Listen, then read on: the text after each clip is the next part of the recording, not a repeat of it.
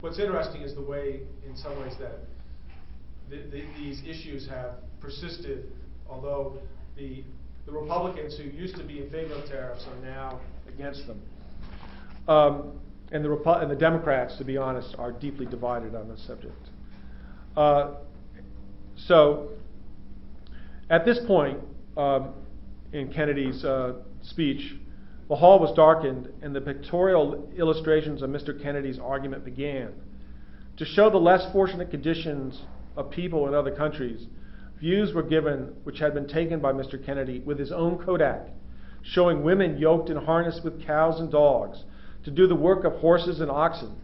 Also, women enormously burdened through the streets of the most brilliant capitals of Europe, acting as load carriers in Vienna and doing all the street cleaning in Munich.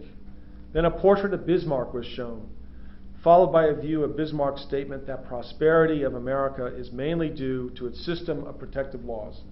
So Europe was the bad, the bad Europe for the United States, even in the 1890s.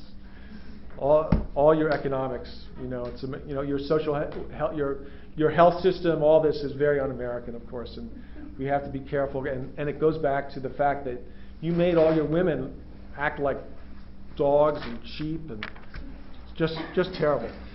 Uh, Kennedy went on to use images as evidence to refute the Democratic Party's disparagement of tariffs as effective in stimulating local industries, with tin plate manufacture being his prime example.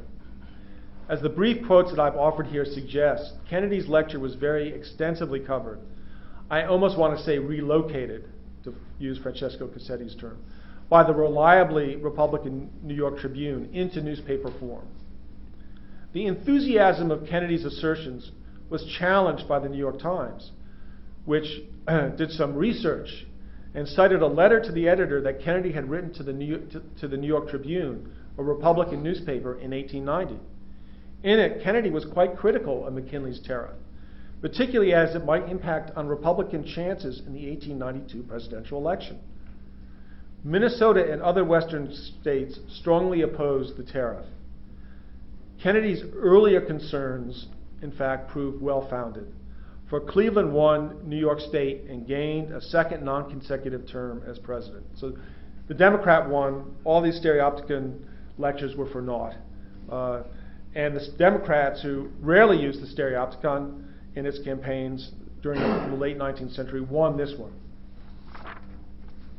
So that's that, that sort of I want to say gives you an idea of the way to think of, the way I was thinking of the stereopticon functioning in a larger media formation in which oratory, the political speech, you know, is actually the, the, the paradigm under which it's really operating um, in relationship to the newspaper, in relationship not only to political oratory, but to political sort of pu- public pageantry, uh, the marches and so forth, in and in which the newspaper again is, is, really playing the, the key the key role here, uh, uh, in, in, terms of media, in, in uh, modern media in some ways. So, motion picture or cinema. What's what is a media form? Commercial motion pictures projected in a theatrical setting, what's become known as the cinema, effectively began in the United States on April 23, 1896, when Edison's Vitascope debut, when, when Edison's Vitascope debuted at Koster and Bial's Music Hall in New York City. In Europe, of course, it began somewhat earlier, traditionally with the Lumiere's cinematograph opening at the Salon Indien du Grand Café on December 28, 1895. Of course, the introduction of modern motion pictures began somewhat earlier uh, with the demonstration of Edison's kinetoscope at Bro- the Brooklyn Institute on May 10, 1893, or perhaps more credibly, on the opening of a kinetoscope parlor in New York City on April 14, 1894. The issue of such beginnings can be further complicated, of course, by definitions of motion pictures or modern motion pictures. Nevertheless, it does seem to me that accepting perhaps Andre Gaudreault we have not thought so carefully uh, about how motion pictures can be said to be a media form. If Edison's motion pictures with the peephole kinetoscope offered an initial sy- system of, invent- of inventions uh, that constituted a nascent media form, They became something more than a passing techno- technological novelty, such as Reynaud's praxinoscope, when they were yoked to projection and to the lantern platform. When placed in a theater, projected motion pictures became known as the cinema. And in this respect, the stereopticon and the cinema, what at first went under a wide variety of names, right? The vitascope, the biograph, the, the cinematograph, etc., were com- combined innovations in the field of photography, uh, where both the stereopticon and modern motion pictures, the cinema, were combined innovation, combined innovations in the field of photography with the lantern platform. The stereopticon failed to establish itself as a media form. Why, how, and when did motion pictures? Of course, one reason is that motion picture production and exhibition required its own unique technologies, special cameras, printers, projection equipment to be placed in front of, in front of the lantern, and so forth. Right? Unlike the stereopticon, which could any kind of slide, not just a photographic slide, could be put in the stereopticon basically only only motion picture film, and in fact, a very specific kind of motion picture film could be used in any particular projector. It was not only the cinema, if you will, was not only an intersection of various practices. It became immediately its own practice. It was its own practice from the outset. Uh, as is often the case with so called chicken and egg questions, it's really impossible to determine which came first. As the system of motion picture production and exhibition was invented, motion picture practices constituted itself. In this respect, I disagree with Andre Gaudreault. Cinema did exist from the outset. Motion pictures also transformed so many different fields of endeavors photography, theater, sports, politics, news, and the newspaper, the arts, and eventually religion and science. And it transformed social mores in our daily lives as well, of course.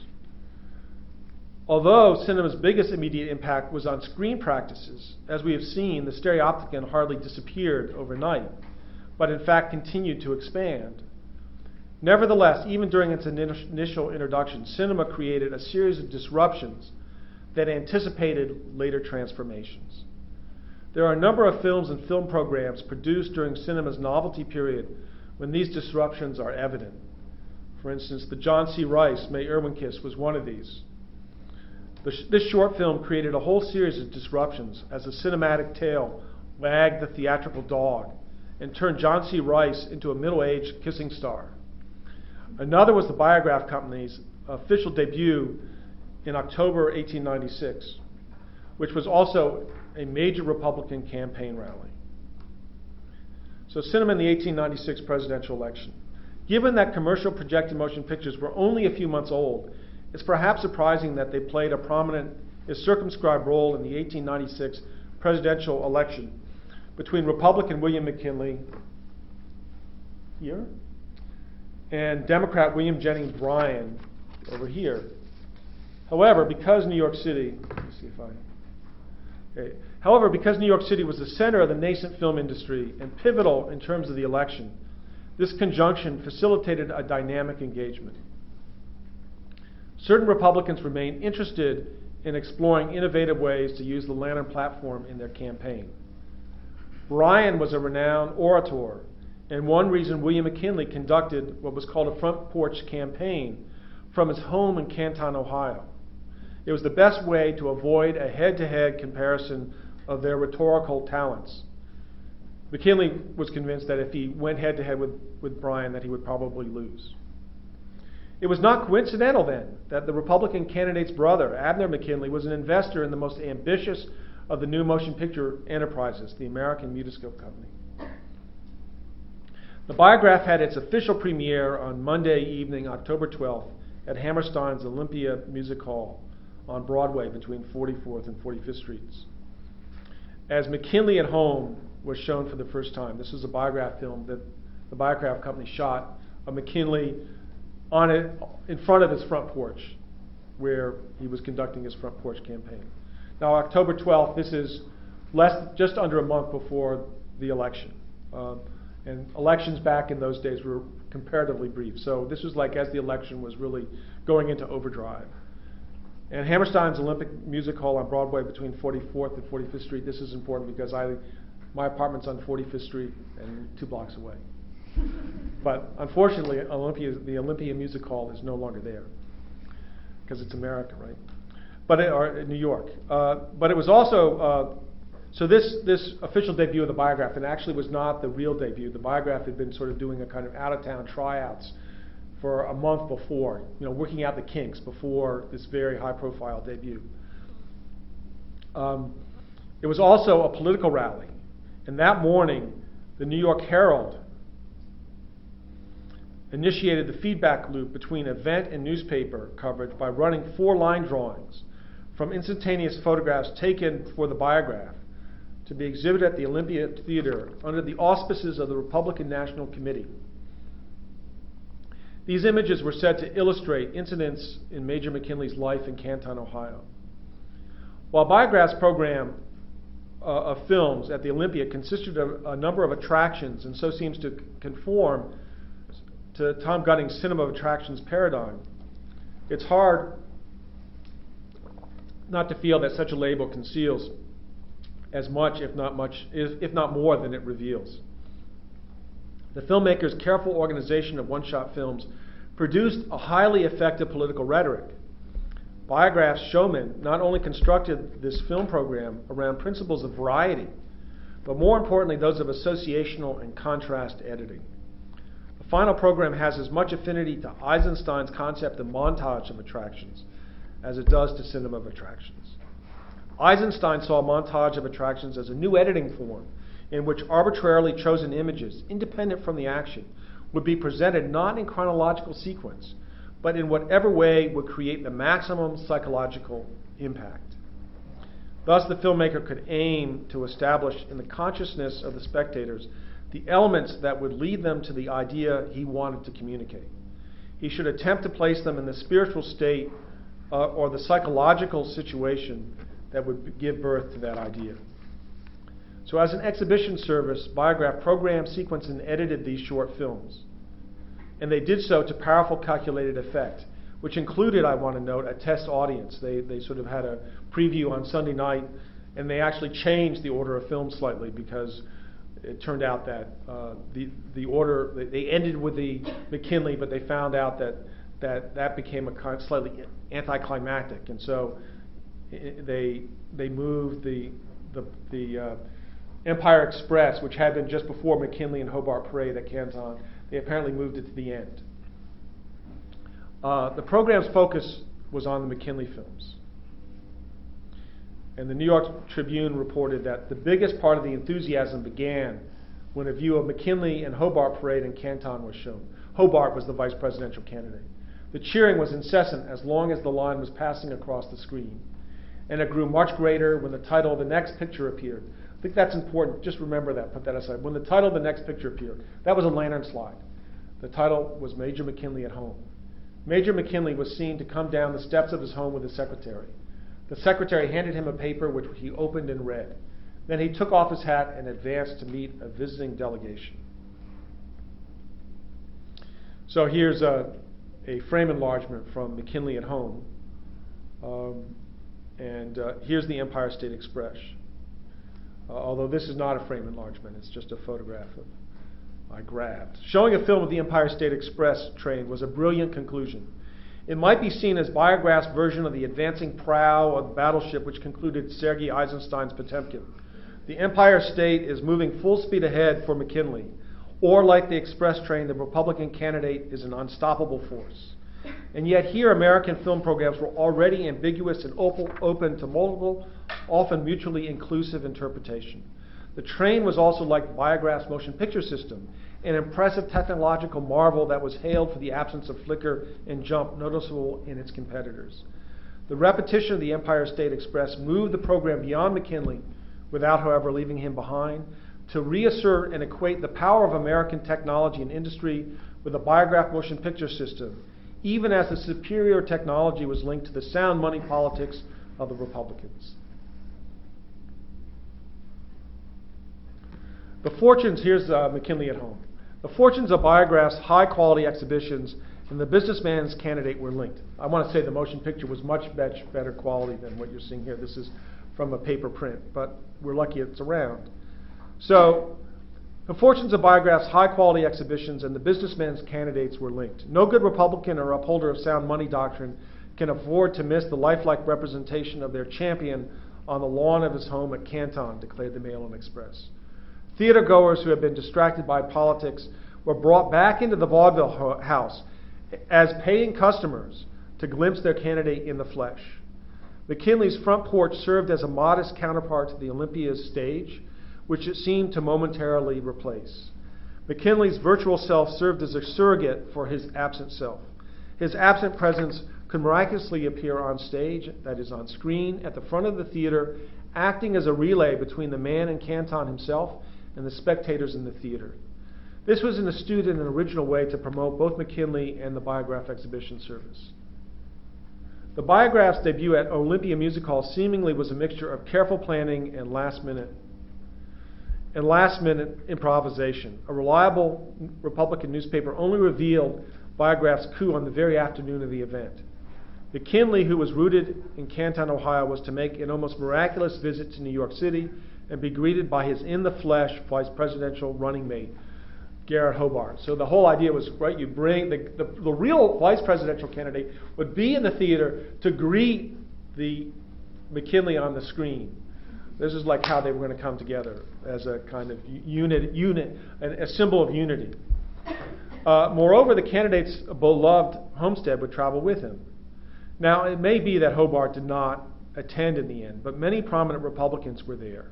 Some were associated with New York Senator Thomas C. Platt, who had opposed McKinley's uh, nomination, would suggest that the event served as a kind of public display, display of party unity. Other patrons were associated with the New York Central Railroad, and Empire State Express was certainly a film they had sponsored. Now, these people were more directly connected to the, to the Republican event than one might assume since several of the prominent Republicans were also railroad executives. The event thus brought together powerful business and political representatives who were often one and the same. To follow McKinley with an image of the onrushing Empire State Express was certainly fraught with multiple meanings. The biograph left Hammerstein's. Uh, I have I have had my photographs out of order. That one there was supposed to be down there. The biograph left Hammerstein's Theater unexpectedly after a two week run uh, in October and promptly reopened at Koster Bial's Music Hall on October 26th, again with little advance notice. As election day approached, political demonstrations reached a fevered pitch inside as well as outside the theater. McKinley's silent virtual self uh, was once again one of the candidate's most effective surrogates and turned an evening at the theater into a campaign rally. If we consider the biograph's presentation in terms of lantern performances, the screening revived the sense of immediate presence that audiences experience when first witnessing the stereopticon. Each also offered a juxtaposition of various images, though it's not clear how the earlier lantern slides were sequenced. At the same time, the program did not make use of, the, of a lecturer something that was not always the case with other film screenings in 1896 1897. In this and other ways, the program broke from earlier Republican uses of projected images, in which the rhetoric, in which, if you will, the image was meant to serve the rhetoric of the speaker. Here, the rhetoric was contained within the films themselves. Nevertheless, it would be a mistake to isolate these changes within a narrow genealogy of screen practice, as I have been guilty of doing in the past. So here's a kind of assessment that this new 1896 media formation was transformative rather than additive. One way to assert this is to consider the changed relationship between political and theatrical cultures. Cinema moved political theater into New York's entertainment venues, a place where politicians had rarely gone in previous elections. It was not only that their virtual selves made appearances in these theaters, or because there actually was also a film made by the Edison Company of Bryan, which I have not gone into. It was not that their virtual selves made appearances in these theaters. On the same program as Risque Dancing Girls, breaking down some of the distinctions between the platform of political oratory and the realm of amusement. The dynamic between press and political culture was transformed as well, expanded to include the theater in ways that would prove potent. Those who saw McKinley and his front porch in the music halls read newspapers about him and the delegations that came to express their homage. One lengthy report in the New York Sun suggested that McKinley was a humble man, adored by citizens who made the pilgrimage to Canton. It is they who provide the dynamism while he offered stability. These news items avoided the specifics of policy and party, carrying such headlines as McKinley preaches hope. He says he has no part in the doctrine of hate. The people against the bosses was one of his 1896 campaign slogans. Predictably, of course, he embraced patriotism. Stand up for America, and America will stand up for you, he told the Republican Press Association of West Virginia. The mute motion pictures of McKinley, its virtual but disembodied presence, had a vision like quality that made McKinley seem momentarily transcendent. Properly contextualized, which was Biograph's achievement, it provided an effective icon which could be endowed with these sentiments, with a new, which could endow these sentiments with a new sincerity and power. I don't know how much I could here. I want to say that that what what these films were designed to do was to avoid the issue of, of the tariff and and other uh, other other issues that would divide the electorate, right? So you you preach the homilies of hope, and of course you followed the U.S. election. Who more recent? What what recent presidential candidate used hope as a kind of uh, you know uniting not only Americans with fellow Americans, but with all of Europe and in fact all the world, but our uh, Barack Obama.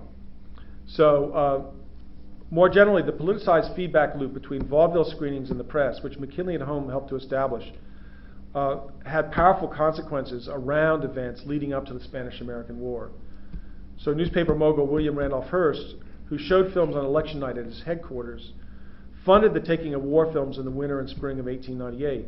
And these pictures of the sunken battleship Maine and the like were shown in vaudeville theaters, which served as a space where citizens could express Cold War sentiments that were being fostered by the jingoistic press.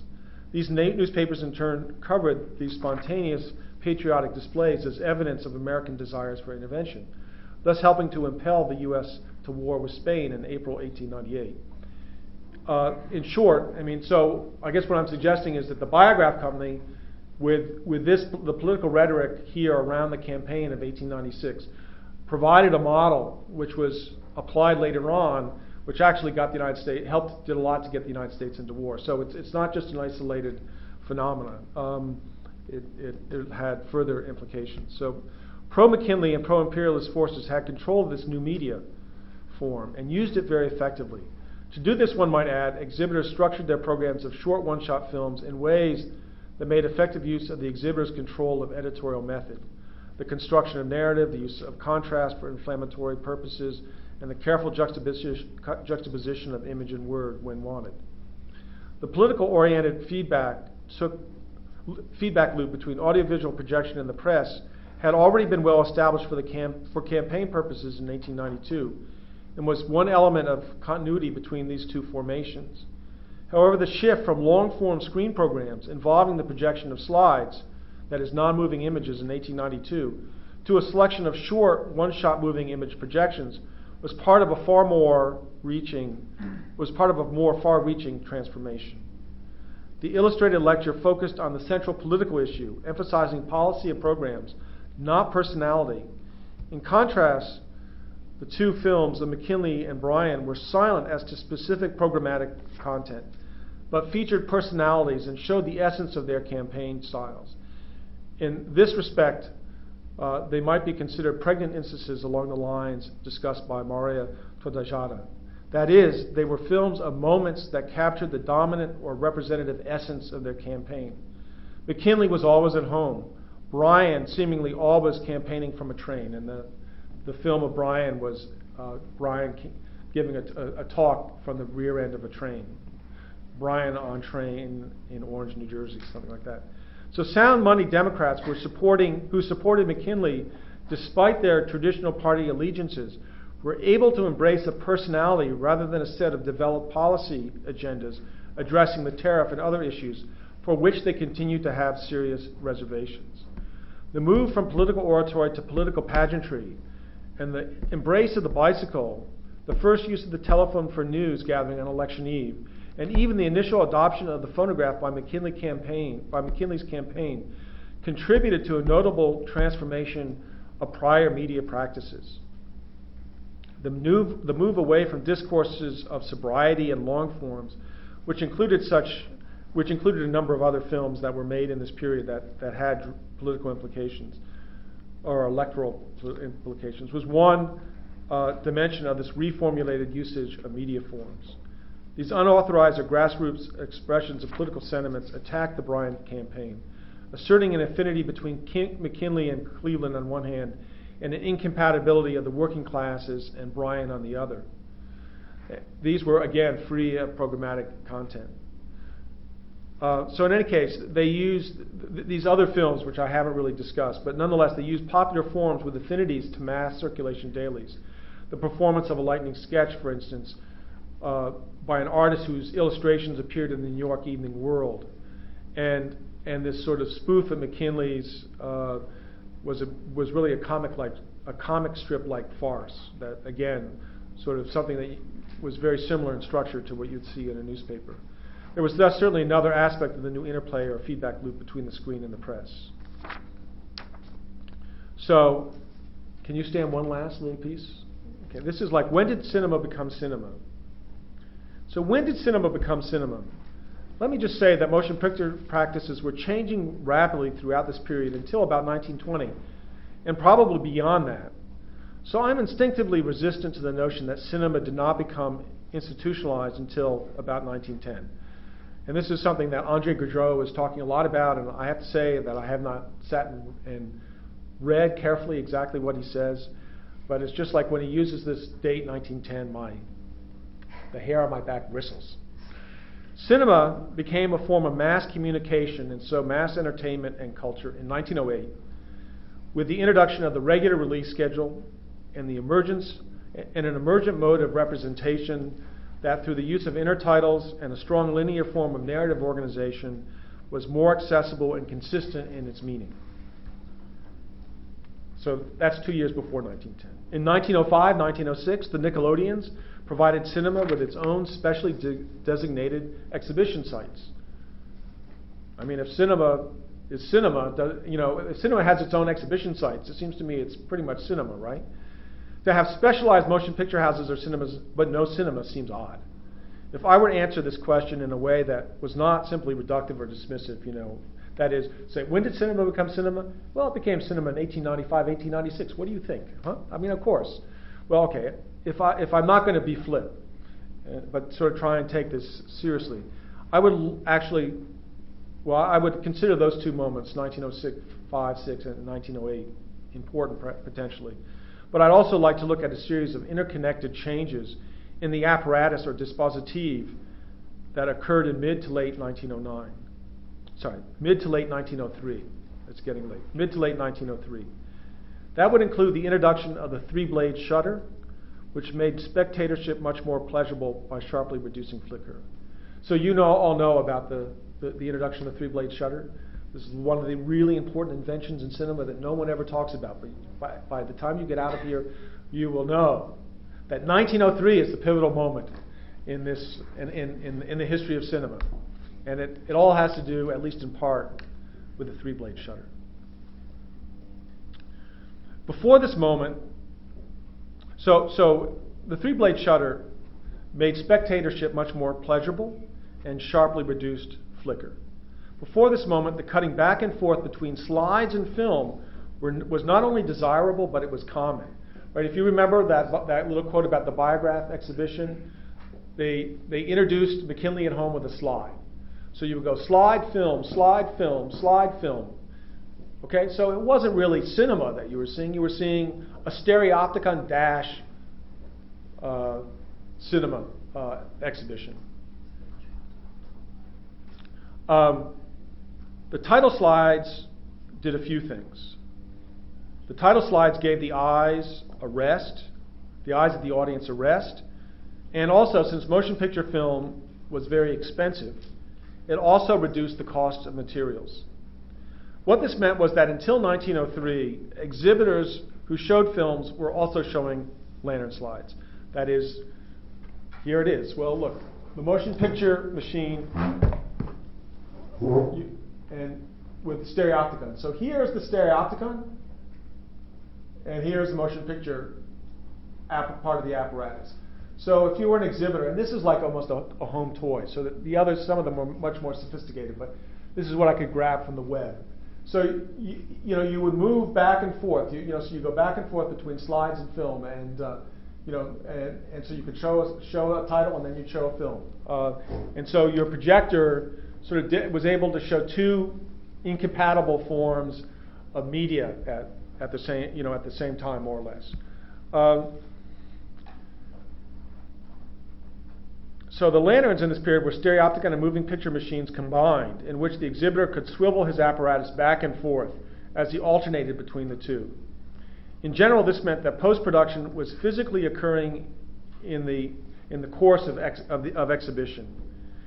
Even as the three blade shutter was introduced in the United States, the Edison Company began to sell its longer films, noticeably Uncle Tom's Cabin, with head titles and inner titles. So post production became centralized inside the production company, a process that had begun somewhat earlier but had been impeded by these established exhibition practices. So you know you can think of longer term, longer longer films like Life of an American Fireman. In fact, the Edison Company, when McKinley was shot and they had his funeral, they dissolved, they had a series of short films, but they also could give you one long film in which there were dissolves between the individual, individual short films so that you could, you know, in fact show a long, one long film of McKinley rather than going back and forth between slides and film. But that was only one option. It was never, they always left it up to the exhibitor. In any case, these were considerations about why, in fact, you might want to give your audience a re- uh, have let them rest their eyes, etc. You could also draw out the draw out an exhibition by showing lantern slides. You know, they they would be cheap. You might call fill. I guess they could be they would be called B-roll today or something.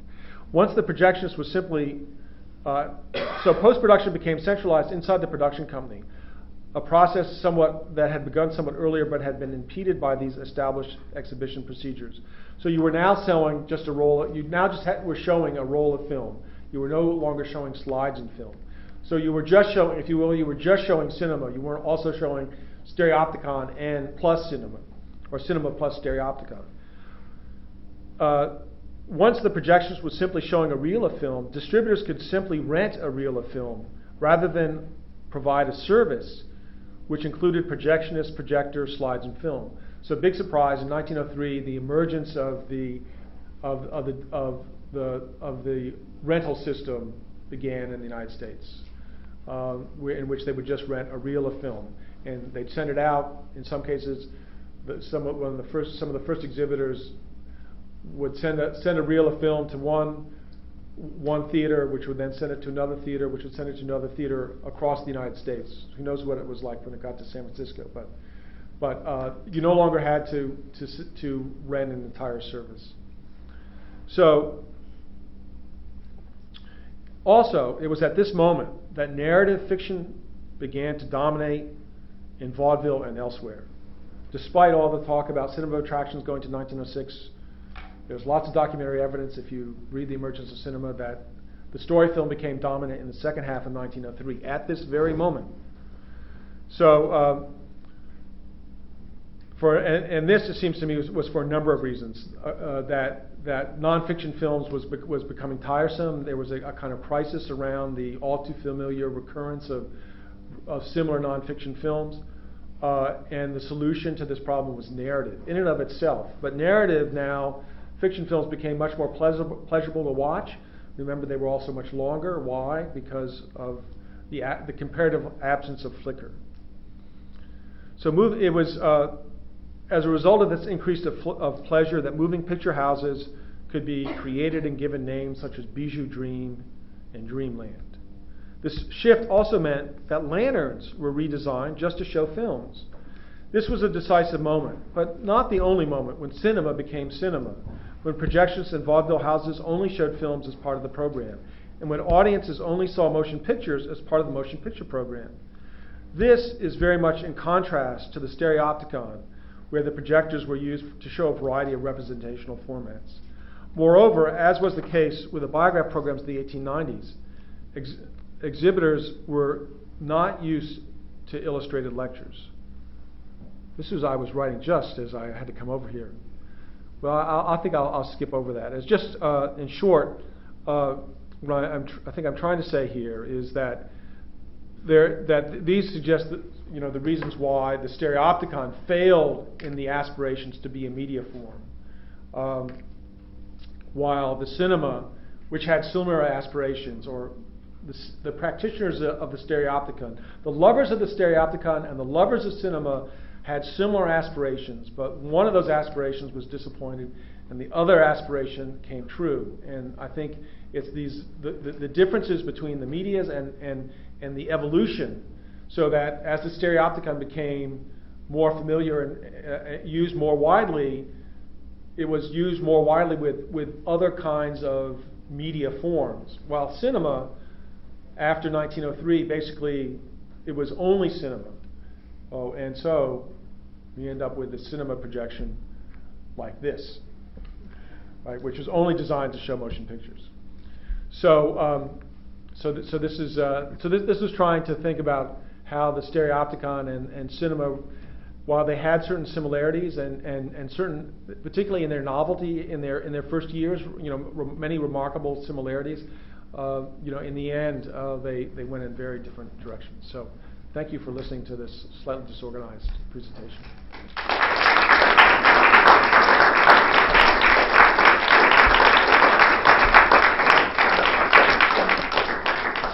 Thank you very much to Charles and So many, many clues, very, very, very interesting. Just uh, first, I ask a question and yes. leave the, the, the word. Um, the, the, this that you say that the institu- institutionalization mm. of uh, cinema, you're against the idea that it is in the tent. It's, it's, related to the fact, I think, do you think, I would make this uh, hypothesis, uh, mm. hypothesis. Okay, yes. Is um, You're speaking Andre Gaudreault right now. Yes, please. And you complete, well, we try to do that.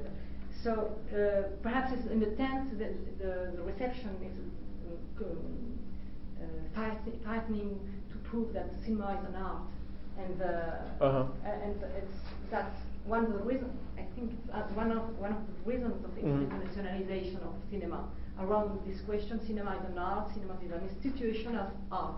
And in, it, it's very interesting you your proposal because uh, it's it's around the mass media and uh, the, the, economic uh, right.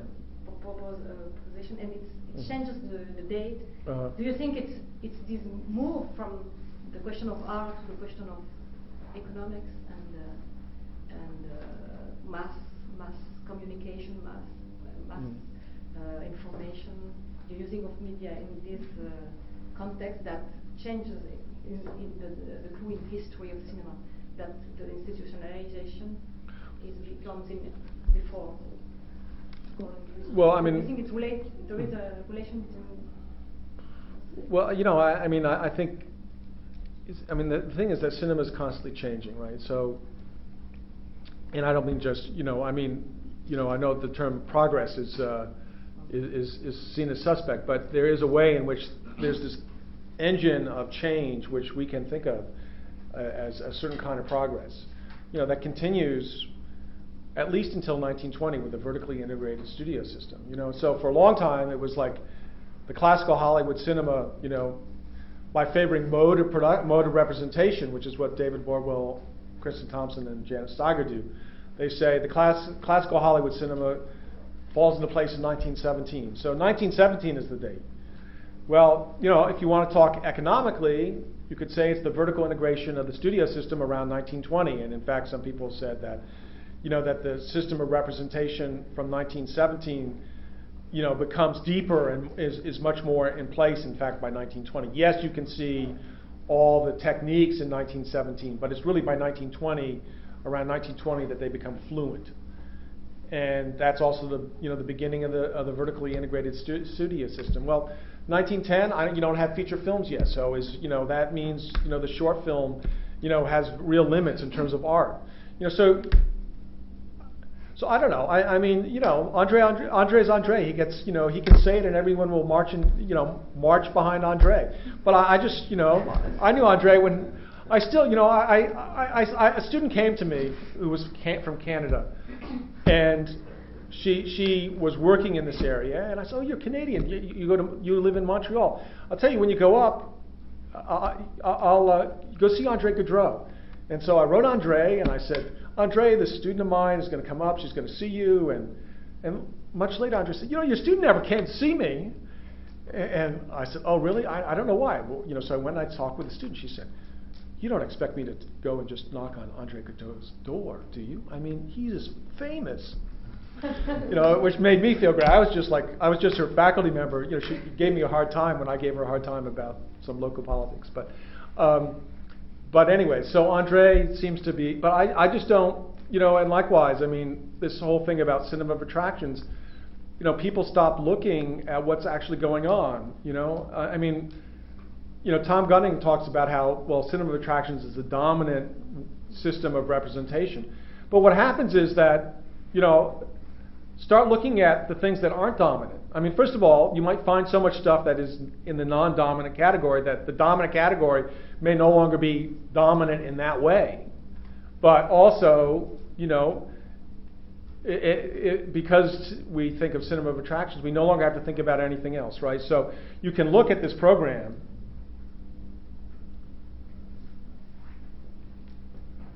Whoops. I made.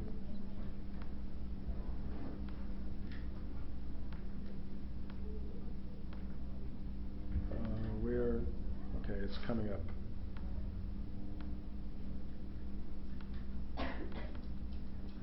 There it is. You can look at this program and you can just see it as, oh, what a good example of cinema of attractions, without understanding that, in fact, this was highly effective political rhetoric. That this replaced, you know, the, everyone got together because this was like more effective than a lecture, uh, than, than, a, than a political campaign speech, right? And, and uh, you know, I could go into it, but you know, you have, you know, Rip Van Winkle, the all-American play, a hard wash. This is nice. You know, America has a has a race problem, uh, and a hard wash demonstrates that there's nothing more American than good old American racism. It's a it's a it's a black woman washing her baby to try and get it clean, which of course uh, doesn't work. Ha ha ha ha! Very funny. Niagara Falls is of course America's great natural beauty. There's nothing, you know, you have the Matterhorn, but we have Niagara Falls, and let me tell you, we really, we really beat you guys. You know, just I know you drool, you, you, you know, but uh, anyways, uh, I'm being facetious here, but Niagara Falls, American beauty, and then of course this parade, uh, uh, you know, is, is is you know, in a republic, there's a Republican parade on on the screen uh, in a Republican uh, for a Republican House. And, and then I, I, I, did go in a little bit about the relationship between McKinley at Home and the Empire State Express. But, you know, one can go, uh, you know, even up here, Niagara Falls, you know, we get you, the upper rapids, so the water gets moving really fast here, and then it's going to actually go over the falls here. And it's sort of, so it's like we're building to a crescendo here. So the, the whole, the whole order of films is like very, very carefully crafted. This is brilliant editing. If you are a film editor, you should look at these. You can imagine, you know, like that editing was not like something that people didn't know about in 1896. They fully understood the way in which film could be manipulated to have an impact on the audience. And that's just not the way cinema of attractions is about sort of seeing these films as self-contained entities, as you know, attractions and, and sort of miscellanea and variety, and that's not what was happening here at all. So, so I don't know, you know, and then and, and then, you know, Andre Gaudreault, I mean, sorry, Tom Gunning will say that uh, that a trip to the moon, that that uh, you know, Méliès is only interested in the tricks. You know, he's not interested in the narrative. You know, but you can find D.W. Griffith saying he's only interested in color or something. You know, he's not interested in the story. You know, I mean, you know, you can say, I mean, you can say that, like you can find filmmakers at any given time telling you that they're not really interested in the story at all. They're really interested in the special effects or whatever. But in fact, these are these are people go to see these, you know, these films, I mean, in part because of the story, of course, they always have other components, whether they're, uh, you know, the actress or actor that you're in love with, or, you know, my, my, my wife, you know, any film with George Clooney in it, that, George Clooney is the attraction. Doesn't matter, it's true. It does not matter about the story, the story is unimportant. George, if George Clooney is in the picture, that's it. Perfect, every, for every moment he appears on the screen, that's another attraction, right? So, you know, cinema of attractions has not changed at all. You know, you just have to love George Clooney. Uh, so I don't know. Uh, so ni- I don't know. 19, I mean, yes, okay. I mean, the battle over, I mean, the struggle over films placed in the larger culture, you know, reach, reaches a certain, you know, intensity in that period. But it actually starts in 1906. You know, and so you start. You know, you can certainly see it in place by 1908. So, so I don't know. I mean, I, I think that what we should try and do is understand each of these different moments, right? What does it mean when you have, in 1908, when you have a, a regular release schedule? I mean, I didn't come up with this sort of definition of mass communication, but but cinema fits the kind of definition that's being ballied around in uh, communications departments in 1908 and not before, and you know, and not obviously not all motion pictures at, any moment. So that seems to me to be pretty important. I, I mean, and, and since when did I mean? I can just repeat what I've just repeated. I mean, all these moments it seems to me are really important, um, and, uh, and and so you know, why, why why not try and understand what each of them is doing? I mean, I think, you know, I don't want to privilege 1903 over all these others, but I do think that since 1903 is not a year that they talk about that people talk about very much, that you know it's worth pausing to think about think about that from a technological viewpoint. It does mean something that at that moment people are just projecting films and not and, and not also slides. I'm just repeating myself. Sorry. One, another question. I'll, resp- I'll, I'll, I'll be briefer in my response. Do you have other examples of uh, attraction montage like that? Yeah, the first Vitascope program is also a narrative, and I've actually written about it in, in a number of different places. Um, I think you know what happens in these programs, and like particularly with the Vitascope, by even a few months later, is is there's so much pressure to put in new films that the coherence of those uh, vaudeville programs of short films begins to break down as they really do become a form of cinema of attractions because what's important is getting the latest films in. But then, you know, uh, so so it's not. I'm not saying that cinema of attractions is, is always wrong. I mean, you know, it works in a lot of cases. Um, but when you get to the Spanish-American War uh, and and the the way in which films was being used as a kind of goading the American public to war, um, again, it becomes a highly organized form of political rhetoric. Um, so, so you know, there's this wide range of how films are being used, uh, and of course, you know, also, some, and in some cases, these short films are building blocks for narratives. So it's not, you know, so so this kind of high, highly charged political rhetoric on one on one way on one hand, narrative on another. There's you know there's a variety of ways in which film programs were constructed in the 1890s, and you know I mean I, I think what I like to be interested in is the is the range. You know from this to here, and maybe it's not just like from here to here. Maybe it's here to here to here to here. You know it, it may be quite if you were to map it the, the range of possibilities, they might, actually might be quite rich. And I think it just goes with the, you know, it's like, it, you know, I don't think that we pe- think the people who invented the internet like didn't know how to use it. Uh, I mean, but of course they couldn't. It's like if you look at the internet today, you say, God, those guys were stupid. Why didn't they think of, you know, something? Well, I mean, you know, that that wasn't where things were.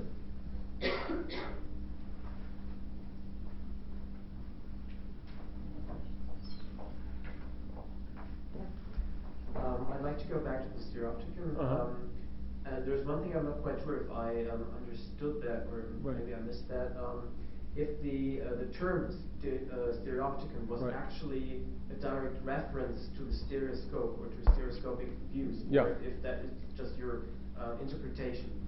or if, if you can really prove that this is the actual reason why it was called like that. Yeah, I mean, they, you know, they, they, what they literally did was, uh, it's- But oh, well, oh, or no, yeah, right, no, here, yes, it's there, right, yeah. there. Um, I I mean, yeah, very, very explicitly that it was, uh, stereoscopic views that were, that, that were two glass things that they were cut in half and then, I mean, there, there, there are references in, in, uh, in, in, in catalogs and, and, and news, and, and Magic Lantern journals and other things that say specifically, um, that that's what they were doing. So, I, I mean, they, right, and the slide, the slide, the, the slides could be used for do- both purposes. Um, Yeah, about, about that, uh, to come back to this, uh, what is very striking here, and what, also what we are interested in here too, is the, the link between discourses and, and technology. And Right. here we have an example very striking, in which the uh, stereopticon refers to stereoscope, but has very few concrete technological links or even perceptual links for the spectator. And on the Mm. other hand, the link is that there is this uh, relocation thing which you talk about, Mhm. which is the sort of illusion of being there, which is which would be the link Mhm. uh, for the spectator, justifying keeping the, the term stereopticon, even though it's not stereoscopic anymore, Mm. if, from Right. what I could understand. And then uh, there's this uh, cut between two, uh, the, the magic lantern and the stereopticon, which are just the same object, but not used the same way, and so Right. there's different, completely different uh, perception of, of the object. So that's that two levels working here, the, the Right. discourse and the technological, is very curiously uh, articulated here, and, and, and differently in the US and in the UK, and that's very striking too. Yeah, I, I, I was sort of, I sort of knew that that was the case, but until I really did this sort of search, I didn't realize it was, you know, the, the random word access, or that, that it would be, it would line up in such a, either line up so neatly or, or display so neatly, I guess. But, um, right, you're, you know, I, I mean, I absolutely agree that that's, uh, you know, what, what's inter- interesting, what's going on, or some of the things that are going on, on in this. So I need to, you know, I, I want to go back and find out how many times the term lecture was used in, in these decades, and I bet you it was in the thousands, or ten, even tens of thousands. Uh, it was a really, really common term, and it'll put things in perspective. But thank you for. Um, I want to, I want to just say one thing that I think that there was, you know, in relate w- w- when we think of it in relationship to the stereoscope, we say, okay, there's not any sense of it's not the kind of three dimensions, right? But for them, seeing a photograph projected with a sharp lens on a with and a bright light on a screen gave gives a sense of depth. I mean, when we see films, we see we, we do we do see depth, you know, in in a way. I mean, um, and, and of course, the jury's still out about whether we're going to all move to 3D motion pictures or not. But I, was interested by this too because I've been working on, on Kinemacolor, the first uh, natural color photographic systems, and in these in the discourses on these uh, processes, there's always the idea of the stereoscopic effect. Mhm. When, when, when you have color, you have stereoscopic effect, and when you have natural color, you have really a stereoscopic effect. That in the discourses, in the comments, Right. uh, uh, in the newspapers as well in, as in the manuals, it's always very important. And the, the presence of this stereoscopic idea in discourses on color Right. is, is, is surprising. It shows also the presence of this stereoscopic idea in the field Right. in general. That is really interesting. I mean, because, you know, here you always think that they're putting it against paintings or lithography, you know, where they're, you know, uh, different, you know, but color is still, I mean, you're talking about continued photographic. And I think even if we were to look at it today, at film today, we might think that black and white is better able to manipulate a sense of depth through, through lighting than color. I mean, we might actually think this, the reverse is true. So it's interesting, yeah. So it's not just, you know, I mean, the discourse is related also to right, sub- the subjective impressions of the audience and, and as being suggested and promoted by the very people who are trying to sell the, the product. Well, we- we kept them long enough? Just, well, finish. Oh, yeah. Yeah?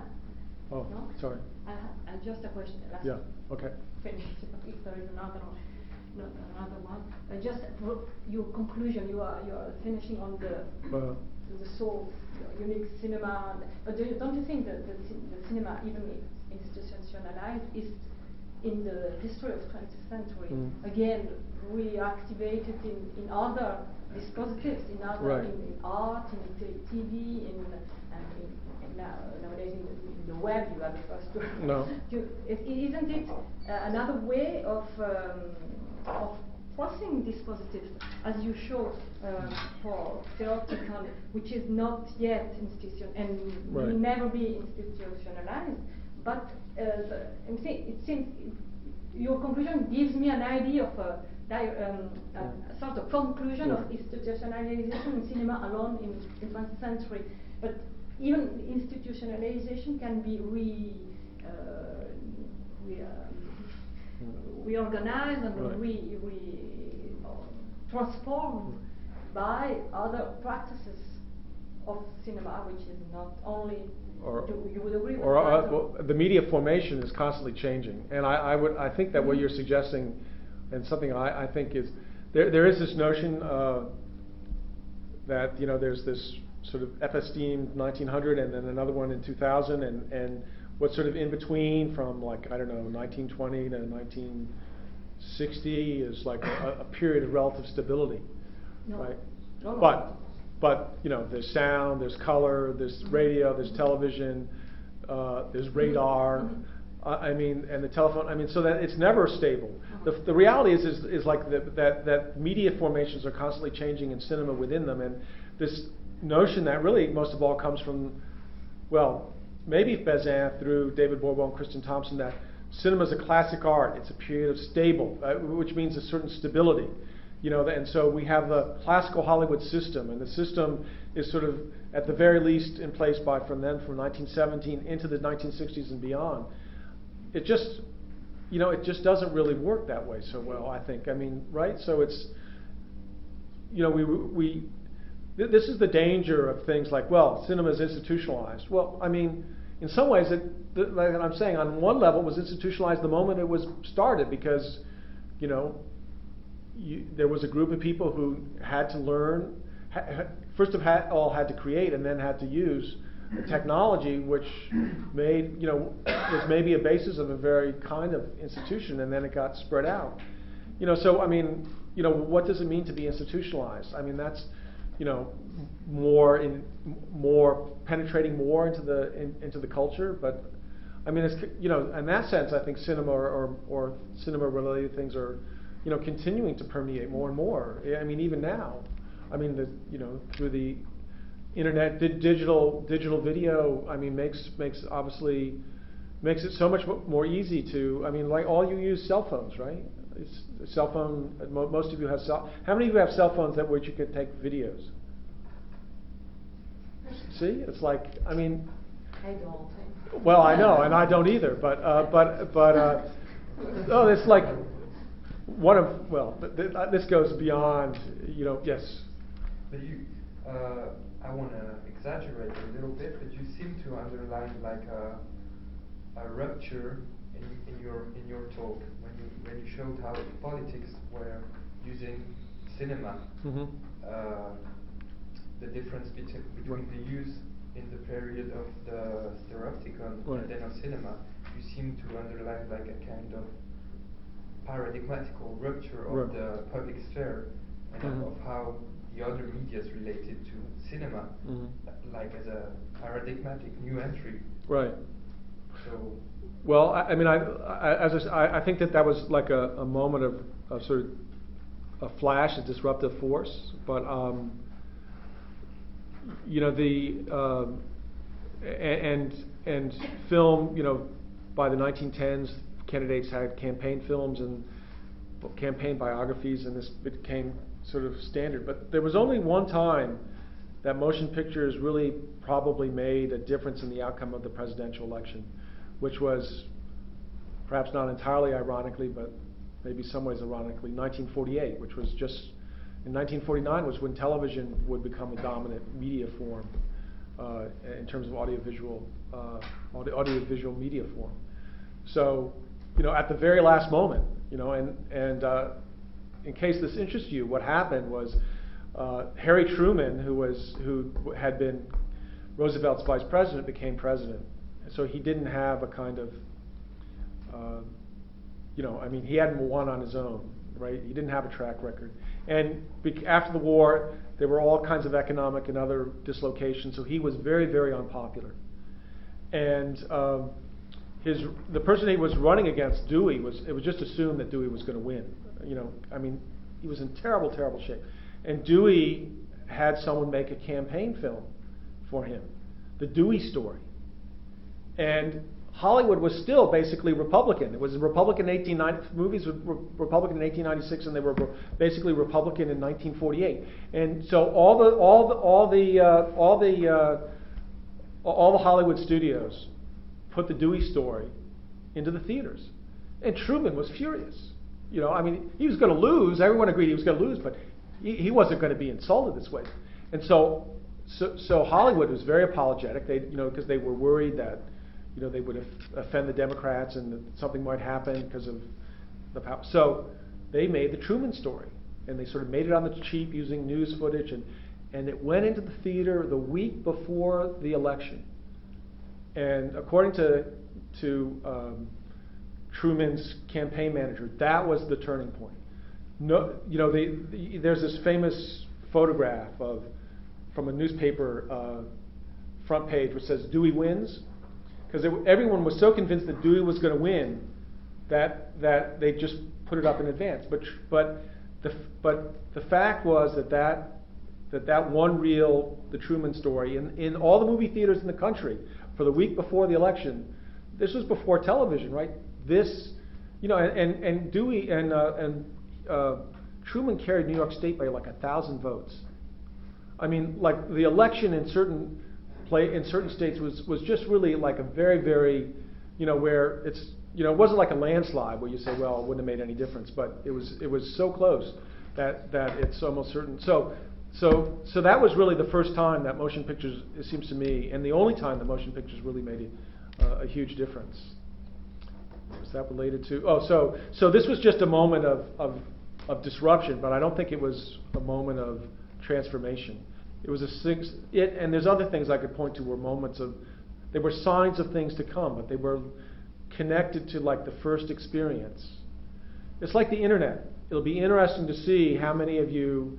Do you know like there were over a thousand different songs for Obama in the 2008 election on on YouTube from all over the world, Japan. There was there's a, a t- little town in Japan called Obama, and so it was like Obama for Obama. It was the Obama song. You know, there were like eight different songs about Obama from Kenya. There were like you know six from Jamaica. I mean, it was just from all. There was like this. I'm going to get sentimental here in a moment, but there was this this Finnish no, she was a Swedish minority in Finland who was working as an au pair in England, who wrote, sang a song at midnight to, to like her about Obama.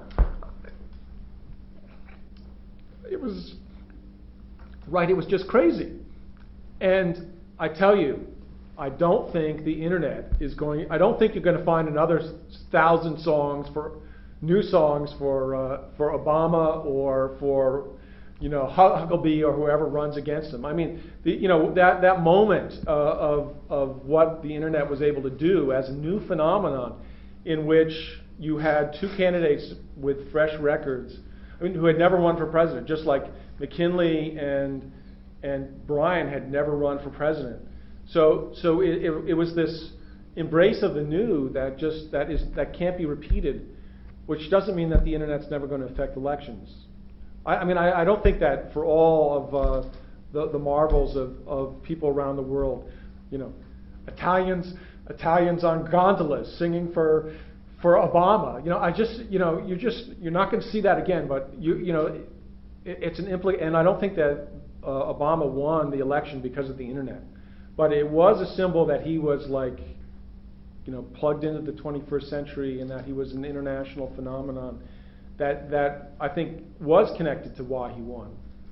But some, but you know, but I, I doubt the internet is going to be uh, is going to change the outcome of the presidential election in 2012. I just I would be, I don't mean it won't be used. I mean, so it's the same thing. So this is actually how I got started. This is like the Maria knows that this is like what the talk was uh, that I gave was comparison comparing these two things. So I could have had you here all night if I'd like done that, done that.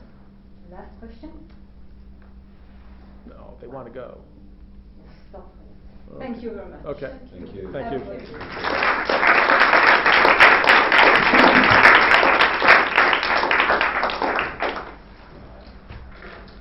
day.